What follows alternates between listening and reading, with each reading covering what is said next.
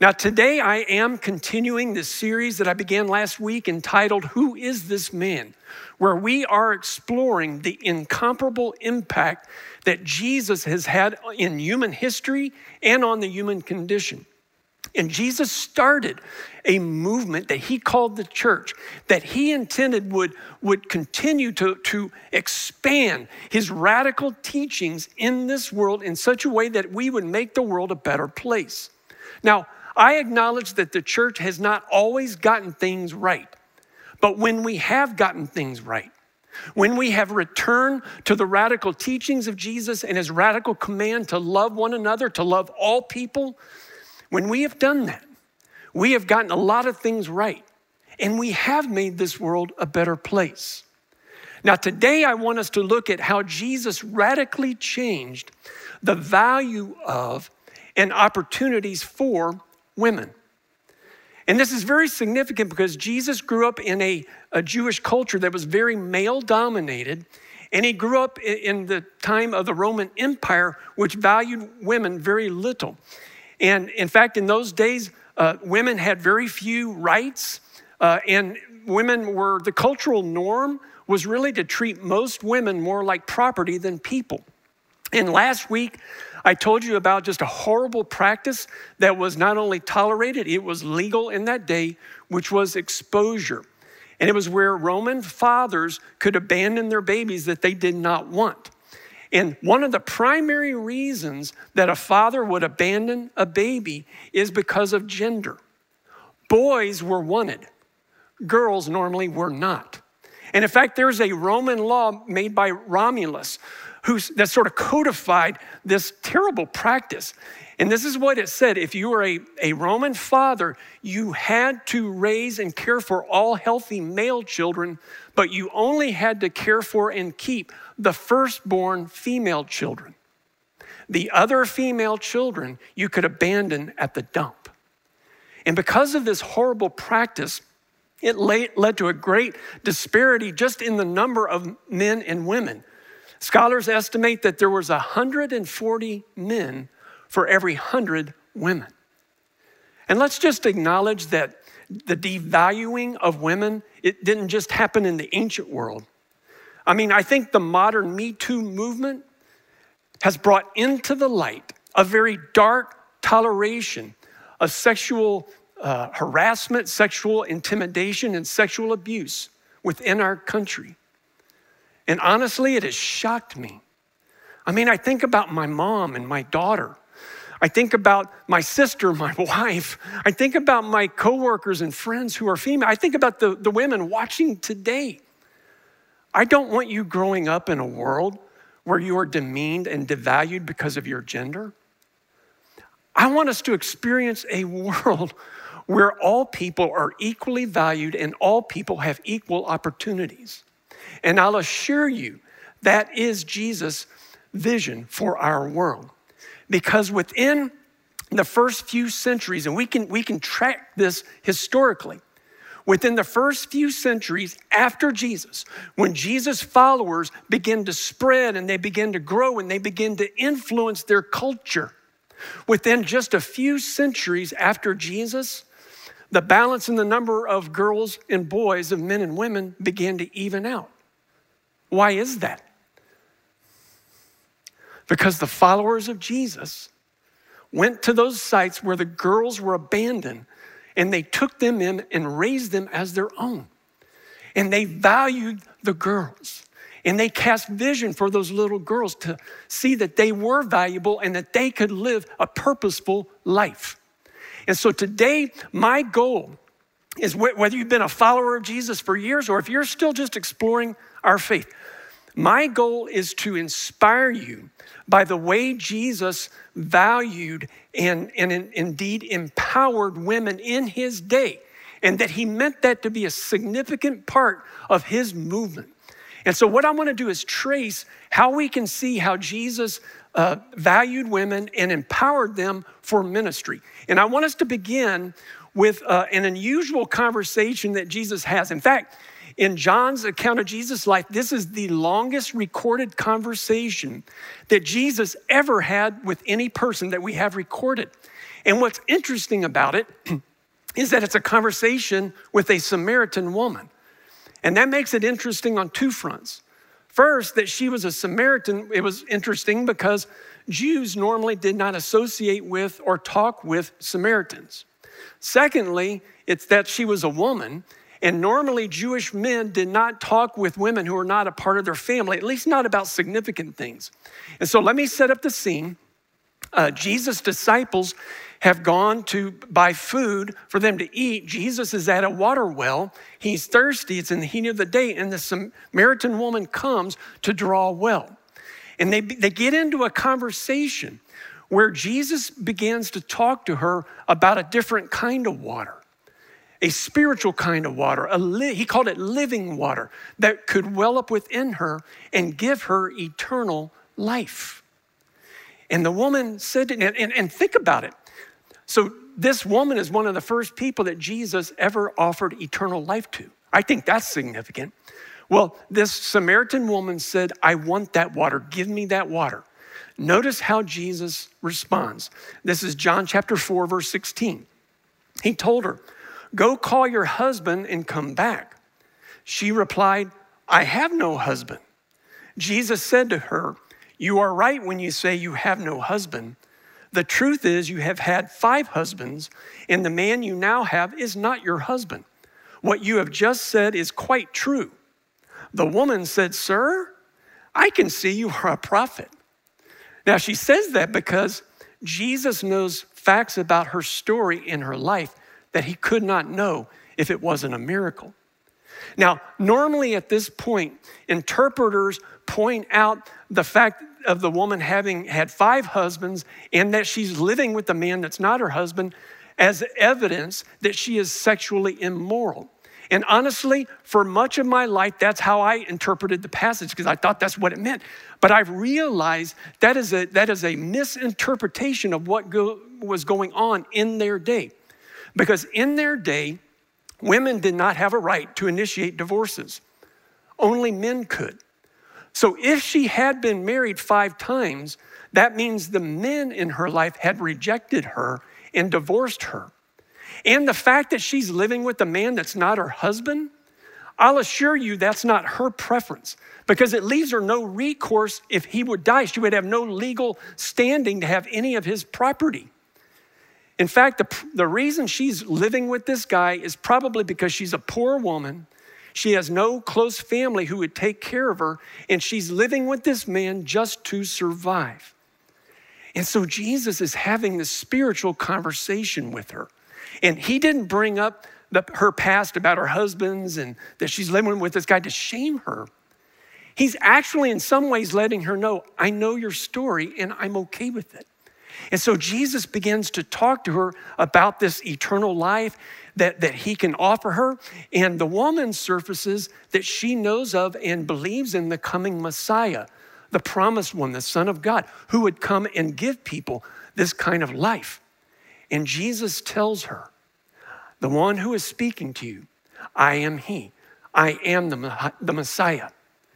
And the woman believes in him. And I think this conversation between Jesus and the Samaritan woman is so significant on many fronts. The most important part, I think, is that Jesus, in essence, is telling her, I know you. I know your story.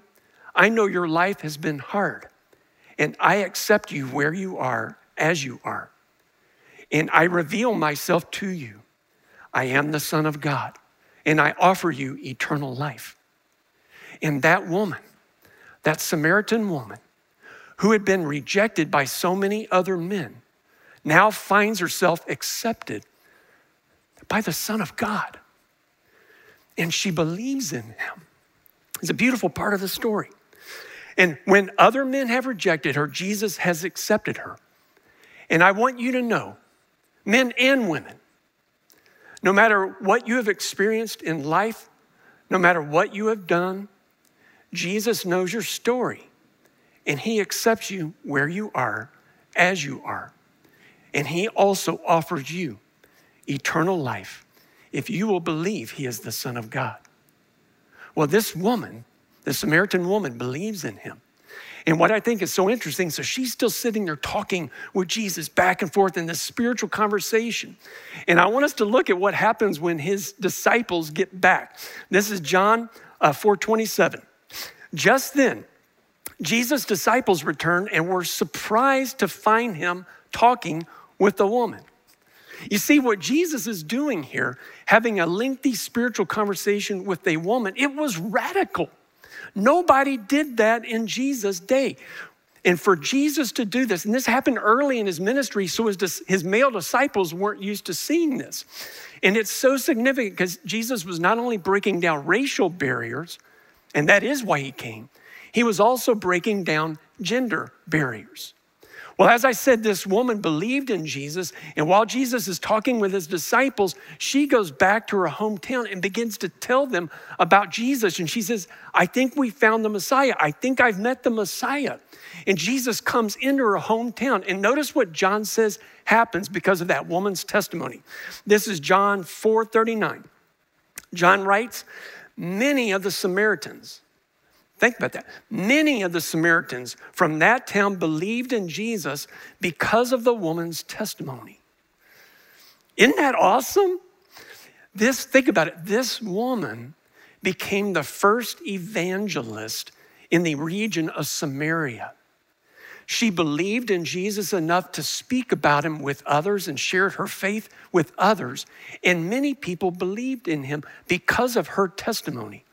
And I want to suggest to you that that's because Jesus met her where she was, valued her as a person, and helped her to grasp that she had purpose in life too.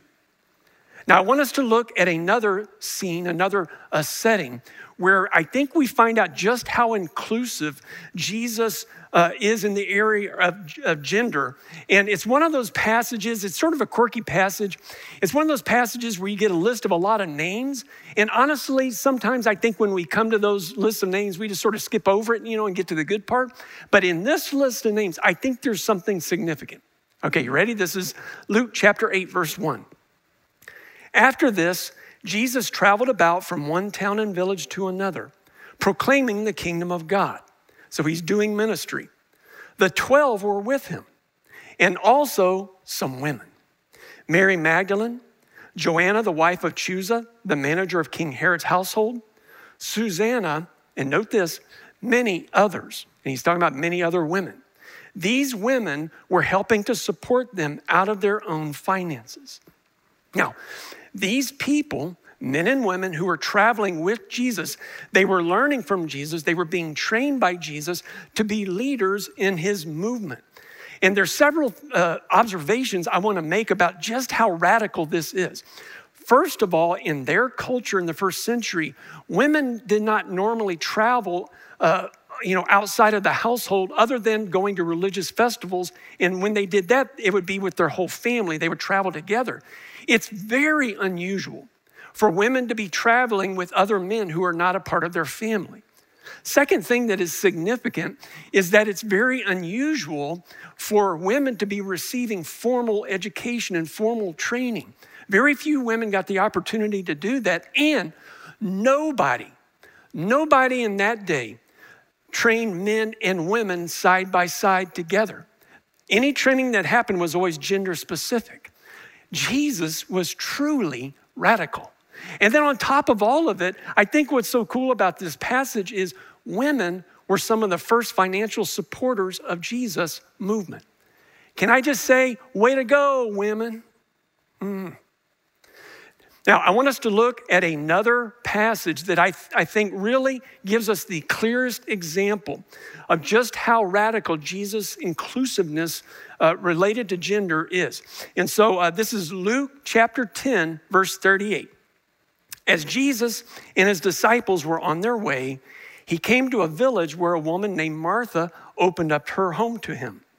She had a sister named Mary, and this is, this is very important, who sat at the Lord's feet, listening to what he said. Now, that last phrase there, sat at the Lord's feet, listening to what he said, is very important because in Jesus' day, that was a technical term.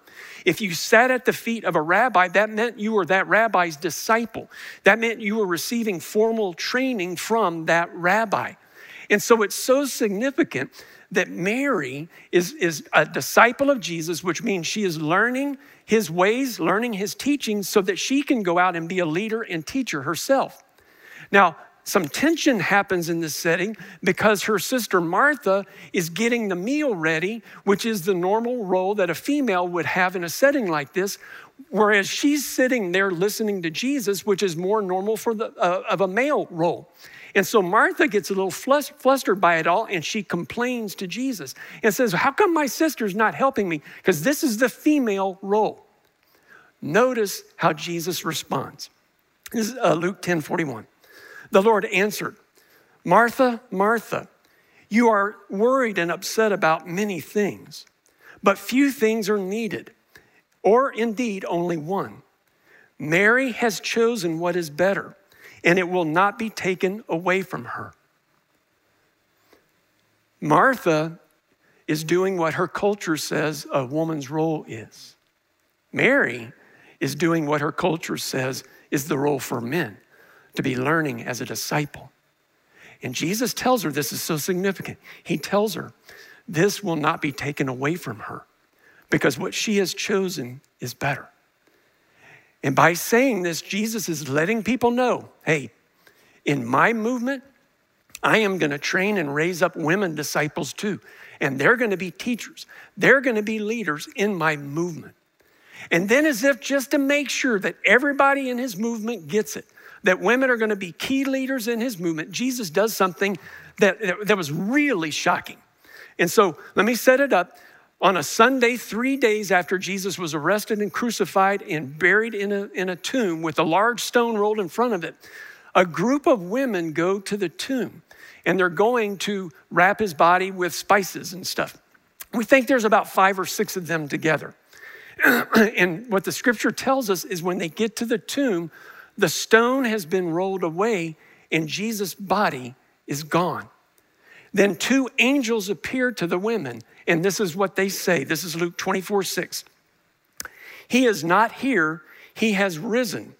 Remember how he told you while he was still with you the Son of Man must be delivered over to the hands of sinners, be crucified, and on the third day be raised again.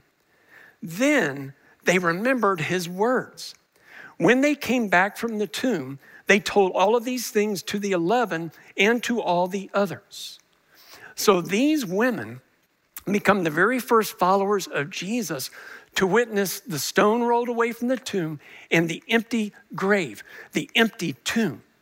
And we know from John's account of this same incident that Mary Magdalene either went back to the tomb or stayed at the tomb when these women came back to the place where they were staying because Mary Magdalene, while she was weeping, wondering about what had happened, Jesus appeared to her, called out her name, and she reached out and touched him. She was the first person to see Jesus risen from the dead. And I think it's so significant that a woman was the first person to see Jesus risen from the dead. Because in their day, women were not considered very credible uh, witnesses. In fact, in Jewish courts, their testimony was not considered as valid as men's testimonies. And I think it's also significant what kind of woman Jesus appeared to first. We know enough about Mary Magdalene's story to know she had suffered a lot in her life. And I think what's so cool about Jesus appearing to her first, I think it sets the tone for who his movement is for and, and what his movement is all about. You see, Jesus' movement is not for neat people with neat lives who want to get together to keep their neat lives neat. Jesus' move, movement is for messy people with messy lives and messy baggage who are hungry for the kind of new life Jesus can offer all people. And so after Mary sees Jesus, She goes back to the house where the other woman had, had already told the disciples his body's missing, the, the, tomb, the, tomb, the, the stone's been rolled away, his body's missing. Mary goes back and tells them, I've seen Jesus. He's risen from the dead. Notice how Jesus, this is so funny to me. Notice how Jesus' male disciples, disciples, his handpicked disciples responded. This is Luke uh, 24 11. But they did not believe the women because their words seemed to them like nonsense. Can you imagine how frustrated those women had to feel? I mean, the, the men were saying, Look, we don't believe you. Yeah, you can say that, but we don't believe you. What, wouldn't you like to have been in the room when later, that, that same day, Jesus appeared in the room? And then he showed his hands and he showed his side to all of his disciples who were gathered there, men and women. Don't you know at least one of those women who had seen the empty tomb and Mary Magdalene who saw Jesus' body already? Don't you think one of them said, Hey, Jesus is risen, and I told you so? Now, Jesus, valuing women in the way he did, and in training them in the way he did and empowering them the way he did, set in course what, what he expected from his movement, which was that women would have key, a key role in the expanding and growing movement that he started. And the radical value that Jesus showed women, it impacted the early church. In fact, we know, you can go, go and piece together different aspects of Paul's letters. We know that roughly half of all of the household that served as the the points where the churches would gather in larger houses, we know that roughly half of them were headed by women. And then at the very end of one of Paul's most significant letters, the letter he wrote to the believers in Rome that we call Romans, the last chapter is mostly him recognizing uh, and uh, sending greetings uh, to the various leaders within the church movement. And if you go and read through the list, many of those are women. In fact, one, one of the women, whose name is Junia, Paul even identifies as an apostle. That means that she was an eyewitness of Jesus' resurrection, and it means she was one of the key leaders in the early church. And so uh, I just want, I feel like this, this understanding of how Jesus trained and empowered women in the early church movement, it says something to us today about how we should value and empower women among us. And so I want you to know at City Church, we try to practice what Jesus did in his day. And so here at City Church, we have female elders, which is the governing board of our church. Here at City Church, we have female pastors and leaders. Here at City Church, we have female theologians and teachers. And our vision is to raise up the next generation of men and women to lead this church movement of love and grace and following the radical teachings of Jesus into the next generation. And so I want to say first to, to the women who are watching if you have ever been demeaned or, or hurt or abused by any church culture, because you're a female, please know that is not the kind of culture Jesus created. I encourage you to forgive those who have hurt you or wronged you. And I encourage you to rise up, to become fully who God sees in you. I encourage you to rise up and take all of your talents and your abilities and your gifts and your passions and to, to Fulfill your purpose in life in your own unique way. That is what will make this world a better place. And I say to the men watching me, I'm asking you to rise up and encourage the women in your life and to treat them as equal brothers and sisters in God's family. And if you ever see any gender bias in the workplace or in the community, rise up and say something about it. Let's rise up. And let's make our churches and our communities places where all people are equally valued and equally loved and have equal opportunities. I think that is what will make this world a better place. And so I, I decided eh, while I was doing a message uh, talking about how Jesus so valued women and, and empowered them for ministry, I wanted to end by hearing a female voice. And so uh, Dorothy Sayers was uh, the very first woman to earn a degree from Oxford University in England. And she also became a prolific novelist. And she did so in a time when educational opportunities and work opportunities were very limited to women. But she also became a devoted follower of Jesus. And partly why is because of the way she recognized Jesus valued and treated women. And in one of her essays, she talks about this aspect of why she became a follower of Jesus. And I quote, these are her words I think I have never heard a sermon preached on the story of Martha and Mary, the one we looked at earlier, that did not attempt to explain away its context. Martha was doing a really feminine job, whereas Mary was just behaving like any other disciple, male or female. And that's a hard pill for most men to swallow. Perhaps it's no wonder that the women were the first at the cradle and the last at the cross. They had never known a man like this man, and there has never been another like him.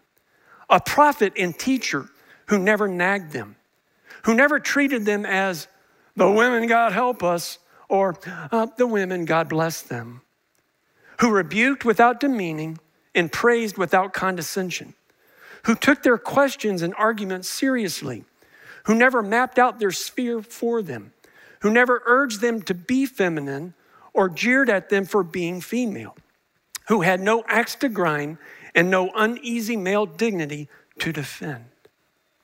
And so, this Oxford scholar, this prolific author, was drawn to this man, Jesus, because there was a never, never another man like him. Who is this man who so valued loving women, all women, and teaching and training all kinds of women and empowering all kinds of women. Who is this man? I suggest to you, this man is who he claimed to be. He is the Son of God. And I ask you to believe in him and to follow him too. Let's pray together. And if you've never expressed your faith in Jesus, if you've never put your trust in him as the Son of God, I invite you to do that today with me. I'm going to lead you in a prayer, and I encourage you just to pray with me as an expression of your faith. Are you ready? God, I believe in you. And I believe Jesus is your son. And I believe he can give me eternal life. And I believe he can give me an, abundant life here and now. And so I ask you to forgive me of my sins and to make me your child because I put my trust in him, your son. Thank you, Lord. And Lord, I pray uh, for all of us that you would give us opportunity where we can to encourage one another, all of us, male and female, to rise up, to value all people, and to empower all people to live their purpose. In Jesus' name I pray. Amen. Amen.